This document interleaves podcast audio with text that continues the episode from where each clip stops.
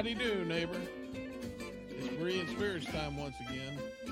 The boys have gathered around and they're ready for you. So join in, make comments, and study with the guys as they try to study as the Bereans did in Acts chapter 17. And now, here's the guys. It's another beautiful Thursday morning, the last Thursday of November 2023. I hope everybody had a wonderful Thanksgiving and enjoyed time with friends and family and loved ones and ate some amazing food. My name is Chris Peltz. I'm the evangelist with the Southside Church of Christ here in Springfield, Missouri. And we've got Josh Thornhill from the Brookmead Church of Christ over in Johnson City, Tennessee. Josh, how you doing, brother? I am doing good. I'm I'm yeah. doing good. Stuffed like a turkey? Yeah, yeah, pretty much. Pretty yeah. Much. Awesome. I tell you what, man, I, I and uh and I think Richard and I talked about this uh one day as well. But we we always ask the same question this time of year. Why is it we don't cook turkey more often? I mean, it's so it's so good right? And, and of course, I usually do it in the spring for for uh, spring turkey season, and then you know in the fall for for Thanksgiving. But I don't know why we don't do it more often. It's so good. I think most people just don't like it because they don't cook it well. Yeah, I mean, it's just maybe. it's just something you have to do for Thanksgiving, and so you know they don't cook it well they just throw it in the oven and they they dry it out and it's like the sahara desert. And then you know they don't like it and so they you know they don't want it. You know what i mean? You know what i mean? Oh yeah. Yeah i know exactly what you mean. But uh but anyway it but Not it's good. major good cooks like you chris. Yeah ah, sounds like you had a pretty good one though. You turned out pretty well. Yeah yeah it did. Yeah. Yeah Richard Dodson from the Kearney Church of Christ in Kearney, Missouri. Richard, you had a good Thanksgiving as well? Oh man, it was one of the best. My uh celebrated my father's 90th birthday and wow. we welcomed my nephew uh him and Megan's uh baby into the family. We haven't got to meet her yet, so we brought her to Thanksgiving and we got to and welcome her into the family. So it was it was kind of both ends, so it was it was very special. Yeah, yeah, yeah. Lot lot to be thankful for. Absolutely, yeah, absolutely. That's awesome. Well, we're back at it here on Berean Spirits, and uh, we're we're going to be talking about something. you know, we are, yeah, something Bible related. I know. I hope. Yeah, yeah, something like that. Uh, speaking boldly. There you go. Yeah, speaking boldly in Christ. I hope we'll talk. It kind of threw me it. because we we were talking about being courageous, and um, it it was interesting. Uh, you know, Richard, you know, he he always wants to be well prepared, and so he's like, "Hey, let you know, what about talking about courage and being courageous?" And then I got an email like the very next day, completely unrelated, not nothing, you know, religious related or anything like that. I get an email from a guy who wrote this little uh, little article about uh, his life and about the, you know starting a business, and it was all about being courageous. And so I sent it to him. I'm like, man, I'm getting flooded with this uh, this week, which was actually kind of neat. Uh, and then when I get ready for the show this morning, I look at the title and it's like it, the word courage isn't there, and it threw me. It just absolutely it threw me for a loop. I'm like, wait a minute. Um, you, you you looked at the title. This are you being 100% accurate with our audience, or did you just show up halfway asleep asking, "What are we doing the show about?" Well, that's what I asked because it was confusing. Yeah, yeah, yeah, oh man. But we are going to be talking about being courageous and and speaking boldly in christ. I, I, think this is a pretty important subject for a few reasons.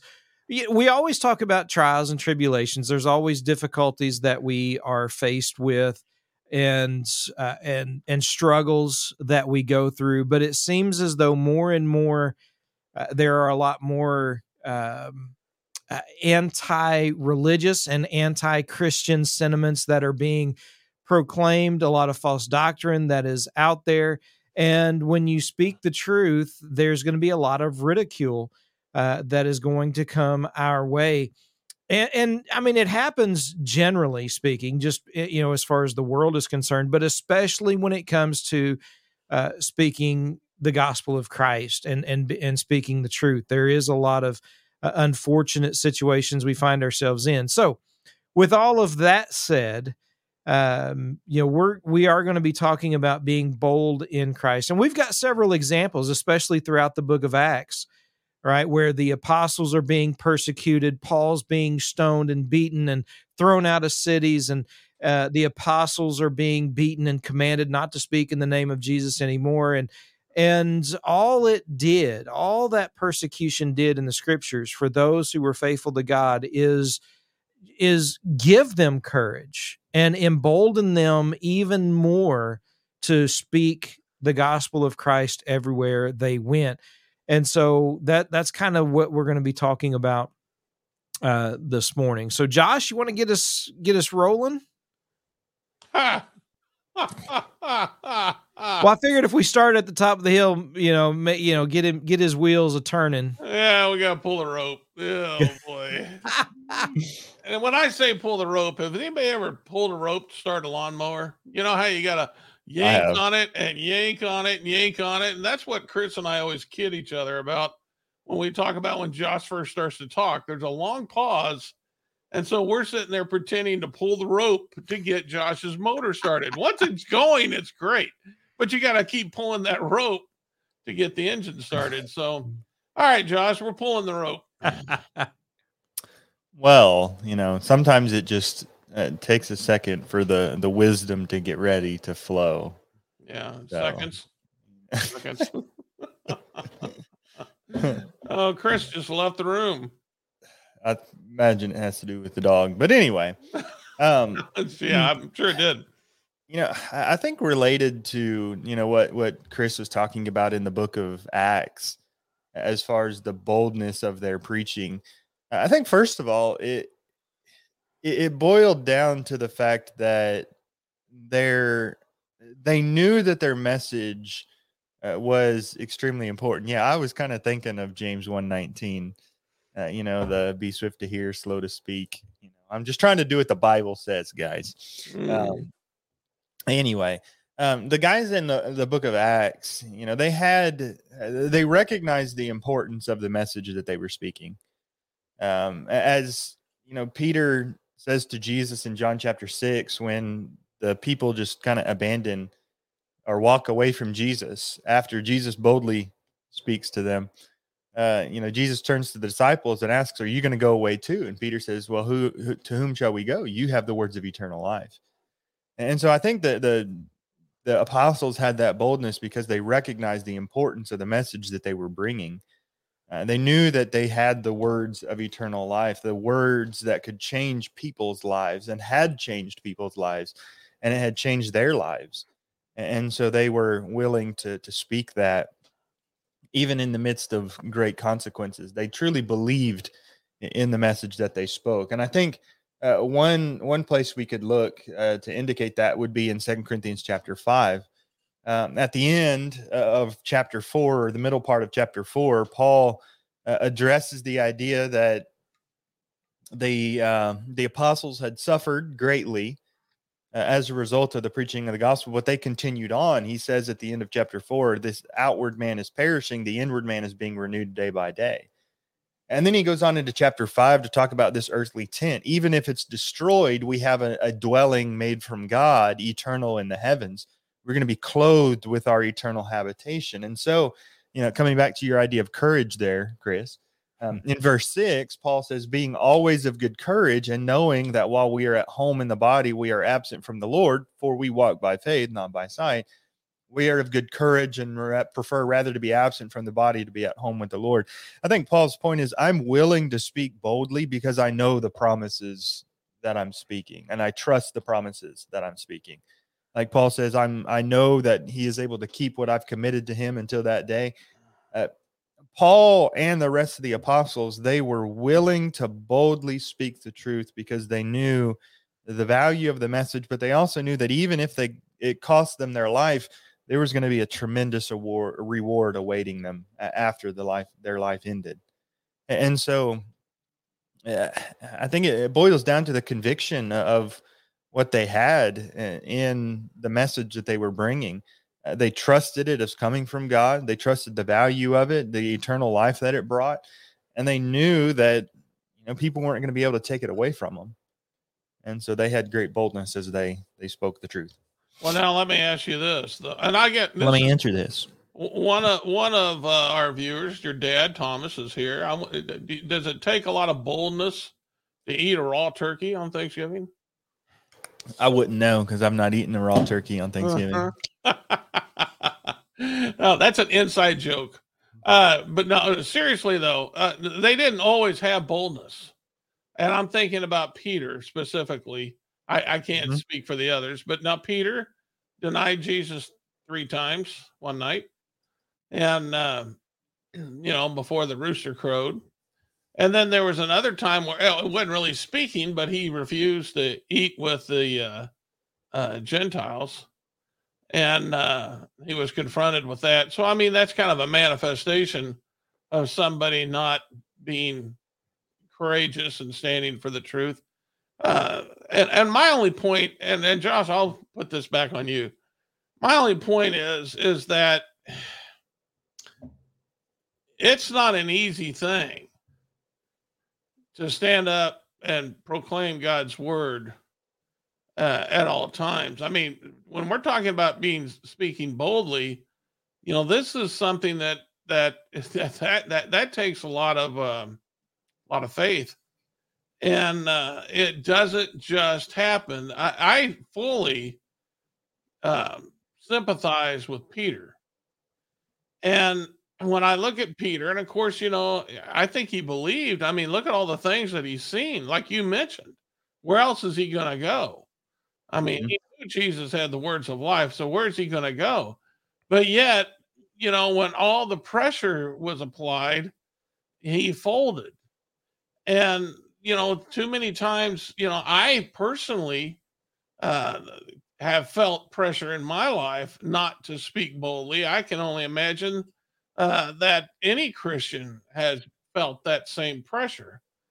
And so, Josh, you know, the, the and I'll put this back on you. How how can me and everyone else um, overcome that, overcome the fear of, uh, or is that something you overcome? Is it just something that you, you know, it's it, the fear is always going to be there, but you got to meet it, and you and you just gotta you gotta do it anyway. I mean, how how, how would you go about doing that?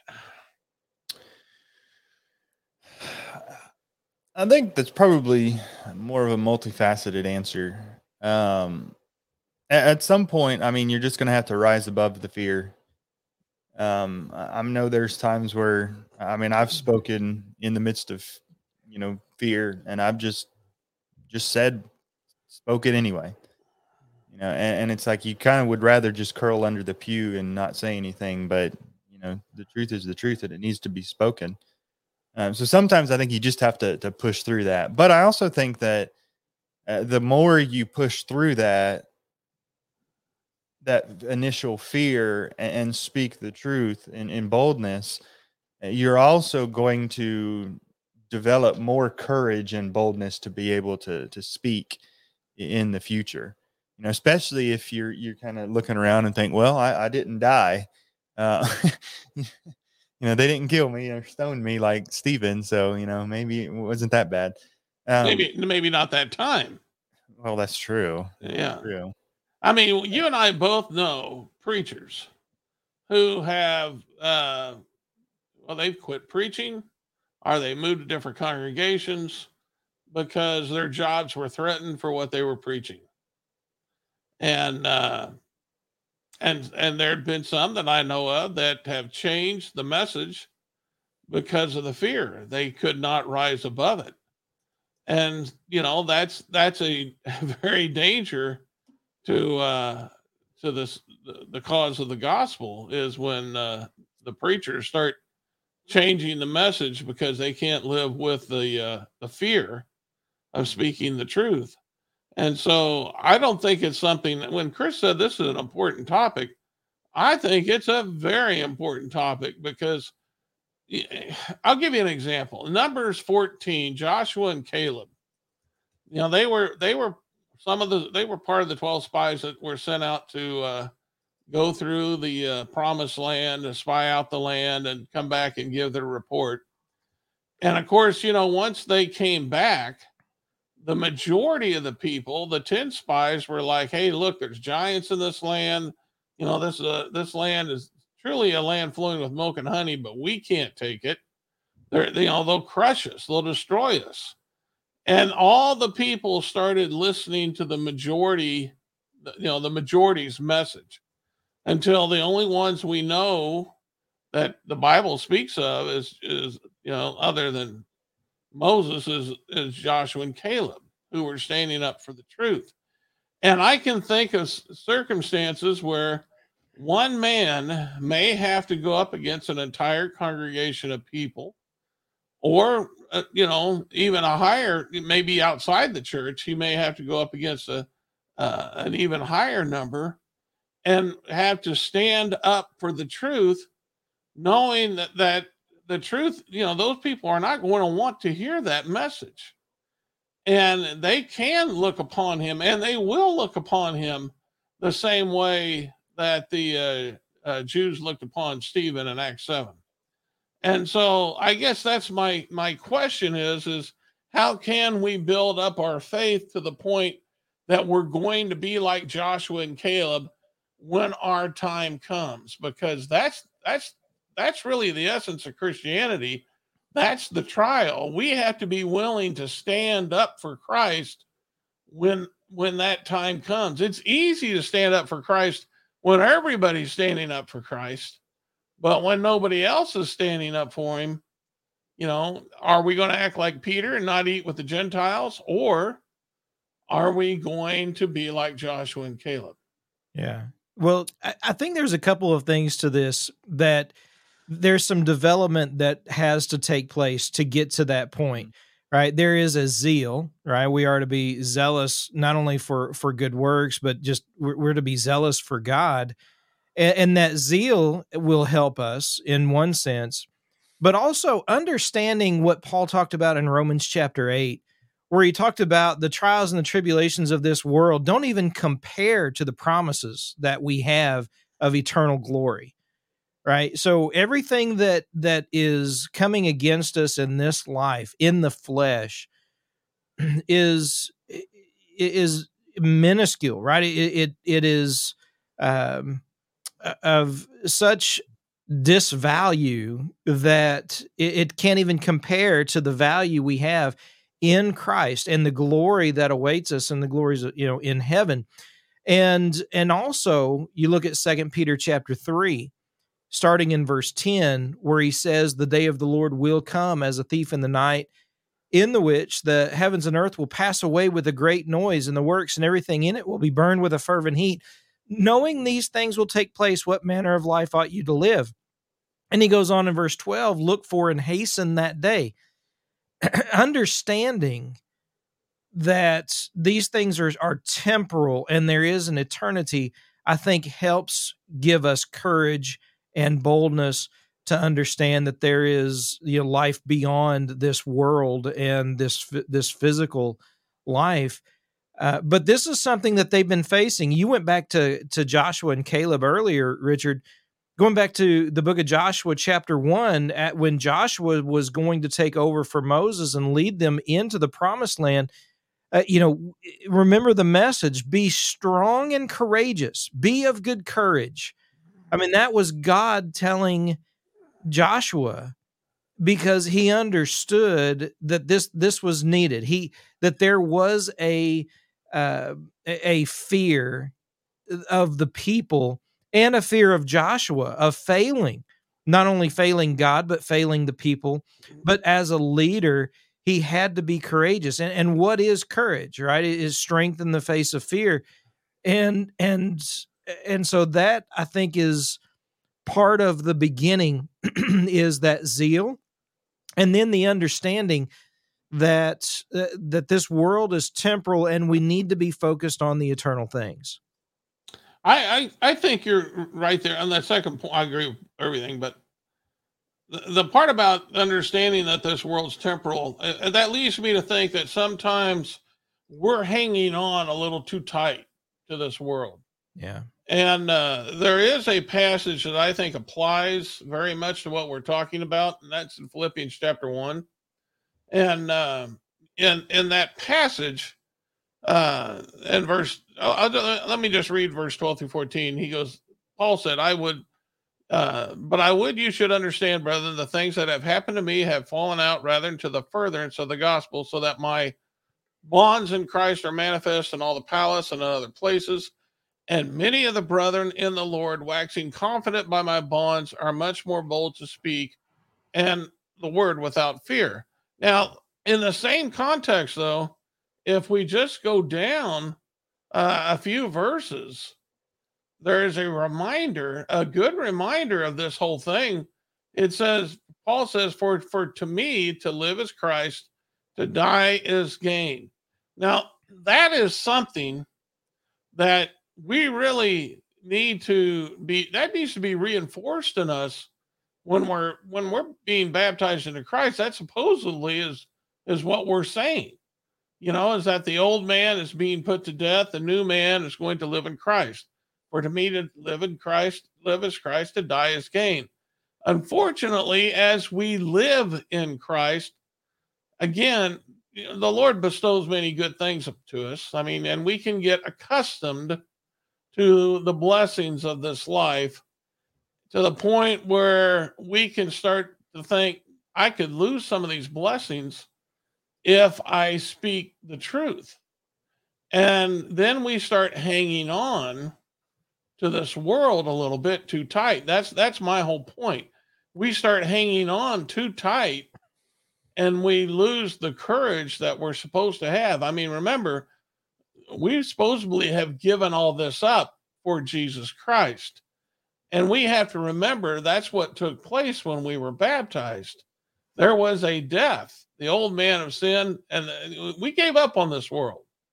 We are now pilgrims walking through this world, waiting, you know, for our hope to be revealed. And so uh, we have to, in my opinion, we have to not hang on so tight to the good things the Lord has given us in this world and to keep our eyes set on the hope that is to come. You know, it, it, we have examples. Second Timothy chapter four, Demas, when here was Paul, you know, saying, "At my last defense, no one stood with me, but the but the Lord stood with me." And prior to that, pointing out that Demas, who loved this present world, right, had forsaken him and others. It, it wasn't just Demas; several others did as well and and it shows us how I, I think not only can our courage be contagious but also our fear and weakness can as well. Peter you you alluded to in galatians 2 earlier when peter had separated himself from the uncircumcised because some of the circumcision had come around. And it it wasn't just peter right? His influence was so great that he even got Barnabas, Barnabas right? The son of encouragement uh, to to do the same thing. And and so you know th- those those acts that we engage in can uh, can be uh, you know uh, it can influence others right and so sometimes surrounding ourselves by those who are courageous can help us to become courageous but if we surround ourselves by those who are fearful those who love the world then that that's going to influence us and and to say that it won't is to deceive ourselves ye who thinks he stand take heed lest he fall and and and that's something that we must always examine ourselves and make sure that our affections are set on things above and not on the things of this world. Yeah, that, goes both ways. We can be influenced by a, a, good we can influence others by our good example. We can influence others by our bad example. Mm-hmm. and uh, that's what we have there in philippians 1 paul influenced others for good by his good example. And uh, peter by his bad example influenced barnabas. And so yes that's something that we need to be thoughtful of. Thomas thornhill writes in colossians 4 6 a big challenge with boldness is not crossing the line Many are overly harsh or even insulting in the name of boldness. Okay, well, boldness, I think some people take boldness uh, to mean uh, something different than what the Bible means. But boldness, basically, in the Bible, is talking about being uh, courageous or confident. And, it, uh, it's still in the realm of of love and humility and meekness um, you know, it, it, being bold with all of those things. Eh, but I mean, he's right. We can speak the truth, but re- be wrong in how we do it. And I think, in one sense, the Ephesians in Revelation chapter two, verses one through seven, is example of that, right? Because of what they spoke and standing against the Nicolaitans, they were they were right in that. But why were they doing? What was their motivation? Because they had left their first love, right? And so in one sense you you could be you know the idea that well you're speaking the truth but you're doing it just because you want to be right rather than a concern for their soul. Um and and so you know sometimes our attitude can get in the way but again that that turns everything back upon ourselves rather than relying upon God. And I think Josh oftentimes refers to the idea that you know, it's not about our strength, but the strength that we receive from Christ uh, as we turn to Him. And I want to add to that. Obviously, that's a that's that's a true point. You know, we can't just be a jerk and and say, "Well, I'm just speaking boldly." Well, no, you're a jerk. Uh, but on the other hand, I think some people think that speaking the truth in love is mutually exclusive with speaking boldly, and they're not mutually exclusive you can speak the truth in love while at the very same time speak boldly uh, in truth. And you know and i i want to i think we ought to appreciate the fact that speaking the truth in love doesn't mean it's always going to be flowery speech if you look at Matthew 23, the most scathing rebuke that Jesus offers, he's speaking the truth in love. It's the motivation behind which he is speaking. After all, at the end of the chapter, there, he's calling upon the Jerusalem. He says, How I want to draw you to myself like a mother hen draws her chicks, but you were not willing. That's the love that he has for these people. And yet he called them whitewashed tombs. And he spoke boldly about them and rebuked their sin, but he did so in love. And I so those things aren't always mutually exclusive. And I, I like to point people to Matthew 23 sometimes when you know to to show what speaking in truth and love can can look like sometimes. Um, but obviously, again, we can take that too far. Um, and, and, you know, some people are going to need to be spoken to differently too. Um, but you know, going back to to what uh, you had said earlier about the zeal and kind of touching on what Richard said, I think there there has to be a conviction. Um, there it, it, it boils down to a conviction in the the message that you're speaking, and I think about the prophets of the Old Testament because they were constantly being sent to a nation who didn't want to hear their message over and over and over and over and over again. The prophets go and speak, and the people don't listen. And then you read about Jeremiah in Jeremiah chapter 20, beginning in verse 7, where he says, I have become a laughing stock all day long. Everyone mocks me. For I, each time I speak, I cry aloud. I call out violence and devastation, because for me, the word of Yahweh has resulted in reproach and derision all day long.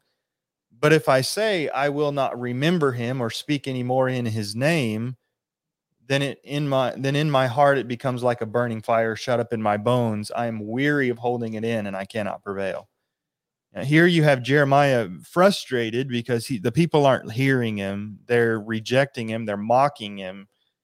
And, and he seems like he's just going to throw his hands up and say it's fine. You don't want to hear it. I'm not going to preach it anymore. But i can't help it. I just can't help speaking. Because he had conviction in the message that he was speaking. He believed in the message that he was bringing. He couldn't help but speak it to these people who were lost and dying. And so I think uh, there's that zeal that we ought to have, but also uh, that conviction in the truth that this is the truth of, of the word of God. And, and these people need this truth or else they're going to die in sin. And so I think a lot of those things help us to overcome some of the the temptation not to be bold. Absolutely. Yeah.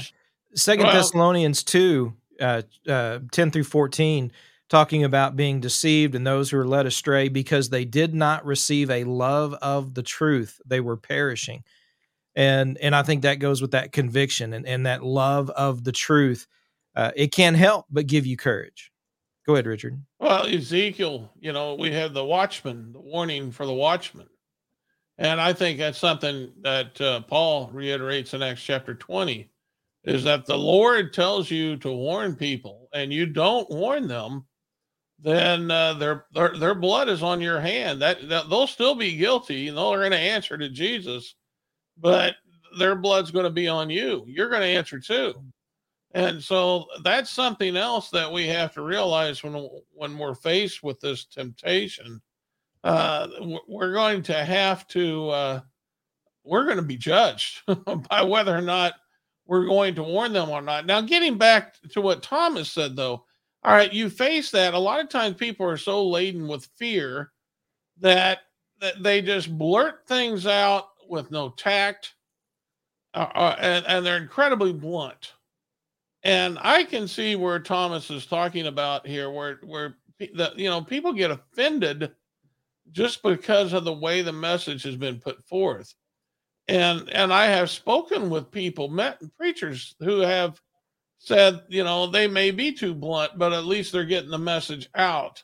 You know, that that's a real that's a danger uh, there is a time to rebuke sternly, and the Bible speaks of this. I mean, we have Elymas in Acts chapter 13. And, and Paul called him the son of the devil, the enemy of all righteousness. He was full of deceit and villainy. Uh, you know, there, there's a time for that. We have in Acts chapter 8, we have the, uh, uh, uh, what's his name? Simon. Simon the sorcerer and uh, uh, Peter got on him pretty hard. Uh, and so, you know, th- there is a time to, you know, talk harshly, but there, you know, you, uh, there is also the time, you know, when when you're when you see something, just not to go crazy. Sometimes you just need to remind people what the scriptures are saying and usually that's the first time, you know, if you become aware of something that there's a problem and you go to them, I mean, you're supposed to be careful how you approach them because you, you don't want to be tempted yourself. And so, you know, you want to think the best of them. And the, and the best way to do that is to go to them and say, hey, listen, you know, do you remember this passage? Uh, or, you know, have you read this passage? you know, just to make them aware, you're still being bold, but you're not being blunt. Uh, you're you're going to them using a little tact. Uh, you know, it's it's like, uh, oh, I've I've heard this said before, and and this is more like me. If I go to the hospital to visit somebody, I, you know, I have a hard time knowing what to say, and usually I'll go up to them and say, "Well, I hope you don't die." You know, that, that's not very tactful. You don't want to say something like that. And, and in the same way, when you're, you know, preaching the gospel, you you don't want to approach someone the first time and just and, you know and hit them the same way Elymas got hit. I mean, there there was evidence to what was taking place. That's why Elymas got what he got. Uh, but you know, the first time around, you know, you want to inform I mean, that's that's the thing. Believe in the best of people. You know, Jesus died for us because he he believed in and he hoped for the very best that we had to offer. That's what he died for. He believed in it and he really thinks we could see it. And so we need to share in that belief with Jesus. You know, I if I'm preaching to Josh, I need to believe in the best that Josh has to offer. I mean, really believe in it because I know it's true, or Jesus wouldn't have died for him. And so, if we share that belief, then we need to let that frame our approach so that we're not going to someone like Thomas wrote about, uh, where they cross the line and and uh, they're being too harsh or, or uh, not using tact. There is another aspect of that, just to, to briefly mention and that is when you speak the truth, regardless of how kind and loving you come across and humble you come across, the truth is going to offend those who don't want to hear it. And and there's no way you can say it, no approach you can take that will make it any easier for them to accept. And so sometimes you know you're going to be the worst person ever just simply because you spoke the truth regardless of how it was done even if it was done the the the best way possible because even Jesus right? Look at how people reacted to Jesus preaching in in that day. So um so that that may happen. But again that's why we're talking about this courage and boldness because they need to hear it because uh, you know we have a responsibility to put the truth out there for them because they can't make a choice if they don't know the choice right? And we can't make that choice for them. All we can do is present them with the choice and try to encourage them to uh, to receive it and and and make the right choice mm-hmm. I'm going to bring up Dad's comment here. He says, I often said gentleness ought to be our default approach, and the strong rebuke comes when that doesn't work. And Jesus is a perfect example of that. And that, I, I think that's true. You know, we shouldn't approach people initially with guns blazing. Um, that's often not going to be effective. Um, I, there comes a point where our, our, not so much boldness, but our hateful approach, you can say, that can turn people away. And it's us that they're rejecting and not the message. Um, but I, guess somewhat to clarify my point there on Matthew 23, you know, I, I do point out Matthew 23 is an example of speaking the truth in love. Uh, but I do think it should be understood that Jesus is speaking to people who he had had multiple, multiple run ins with. He's not this is not his first time speaking to the pharisees and he's just just kind of uh tearing into them and just kind of rebuking them sharply just because you know he's just observed them casually on the side. These are people that knew better and these are people that he's constantly been dealing with and constantly been challenging him and had constantly been been rejecting him and trying to tear him down and so at this point, Jesus does offer that very stern rebuke um, because the previous times they had been rejecting him. And so, again, you know, I think both cases require boldness. Um, but that strong rebuke that you see there in Matthew 23 shouldn't probably not be our first approach there. yeah. well, and, keep ahead, in mind, keep in mind what, what he already knew. Mm-hmm. Uh, Nicodemus came to him at night and said, We know you come from God. Nobody could do these things unless God had sent him. So, I mean, they, you know, uh, yeah, they, they were, their hearts were deceptive. They wanted to deceive the people. Mm-hmm. And uh, that kind of goes along with Elymas. I mean, it was the same type of, of heart. And, uh, and it, and it became manifest. I mean, it was something that was known and when that becomes the case, I mean, if, if somebody's heart is made known and you know they're trying to deceive people, then yes, I think there is a time, you know, to speak harshly. Uh, and uh, in fact, if you want to, uh, uh, just to be scriptural, if you want to use the same rebuke that Elymas got, then I think that would be perfectly okay. But uh, as Thomas pointed out, not not the first time. You don't do that the first time. Yeah, you don't know what's in someone's heart until it's made manifest, and uh, they may be seeking. And you know, why do you want to keep someone, you know, why do you want to uh, uh, keep someone from seeking God by discouraging them? You know, you want them, if they're seeking knowledge, then you want to make that, you want to make yourself easy for them to approach. You know, yeah. I, I, I, there was a, a, uh, a preacher who was pretty harsh that we had when I was a teenage boy, but he announced to the church that he had a program that he could lead someone through the Bible and explain the whole thing. And I thought, man, that would be great for me. But that man scared me to death. And I can remember sitting in his driveway. Uh, well, he, he lived there at the church. It was a side building. So I was in the parking lot of the church. But I mean, it took me an hour to work up the courage to go knock on his door. And when I finally did, nobody was home. but uh, it took me an hour. Now looking back on that, that that's that's not what we want to do. We we want someone to feel so, you know, at ease with us that if they're seeking knowledge, they have no problem coming up to us and saying, you know, uh, as as uh, uh, Philip was said by the Ethiopian eunuch, how can I unless some man guides me? When he asked him if he understood what he read, and he invites him up into the chariot. You know, that, that's that's what that's what that's way we need to come across to people. You know, we can be courageous, but still be nice yeah. and approachable. Which which is a characteristic of of elders.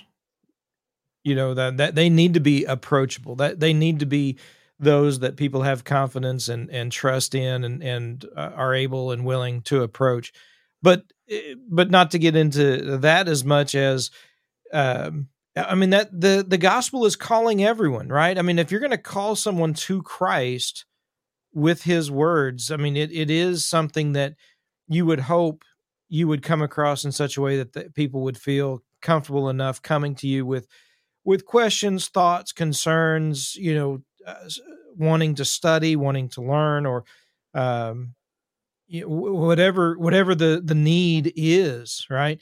And and uh, sometimes that takes courage. Sometimes it takes courage to ask questions uh, when we're trying to learn, we're trying to study, you know. And so there, there's there are different aspects of uh, of this this courage because of what the world has inundated us with with this idea of you know uh, self this idea of you know you you need to know it you need to be the leader rather than being led and i think that's one reason why the bible uses the analogy of sheep and and a shepherd right we because we are led by god by his word um, to uh, to the truth and so god is leading us and we need to be willing to be led and sometimes that in and of itself takes a, a bit of courage mm-hmm. Josh, last thoughts? I guess just that we need more people willing to boldly speak. Um, I think there's many people who are willing to speak, but they're more willing to just offer meat flavored water than just the, the true meat of the word. And we need we need the boldness to, to speak the truth in love and to uh, to be unashamed to speak the truth, uh, knowing that it is the truth of God's word, the words of eternal life. Yeah. Richard, last thoughts? Well, some of these churches of Asia and Revelation chapter 2 and uh, 3, you know, you got to wonder how come the brethren there at them churches were not standing up to those who were teaching error.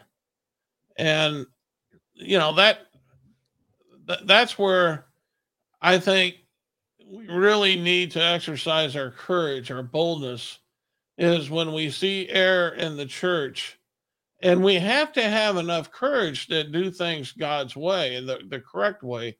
There's a process by which that is to be done. And I think Matthew chapter 18 uh, talks about that a, a, little bit that when a, uh, uh, someone sins against you, you go to them and you talk to them.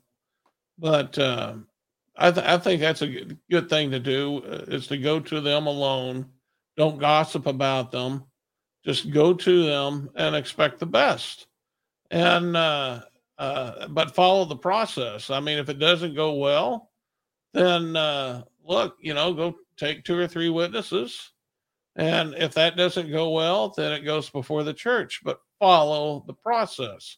And, um, I, I, you know, that's too, too often that, that doesn't get followed. And I think that's part of speaking boldly in Christ is when people see our example. So I, that's, that's just my final thoughts. Gotcha. Well, I, I, hope folks will consider two things uh, uh, in addition to everything else that has been mentioned here. Who do you desire to please? And who do you desire to glorify? And who do you want? I guess three thoughts. Who do you want to, you know, give you that pat on the back ultimately? Right? It, it, are we just seeking the world's approval or are we seeking God's approval? And I think with that, uh, if we're seeking God's approval, uh, I think with that comes a great deal of courage and boldness uh, to speak the truth, to glorify Him, and to please Him rather than ourselves or anyone else of this world. And so I hope folks will give that some thought and consideration as well. Appreciate everybody tuning in and listening. All the comments, uh, be sure and share it out to all your friends. Let them know Thursdays we are here every morning, 10 o'clock Central Time in the U.S. We appreciate again so much those who tune in and listen and share out the program. Until next time, remember to search the scriptures with Berean spirits.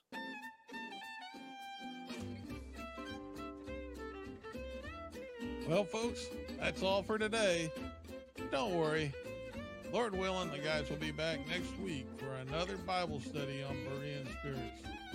Until then, let the guys hear from you drop them some email at bereanspirits at gmail.com. They'd love to hear from you. Until next time, keep studying that Bible.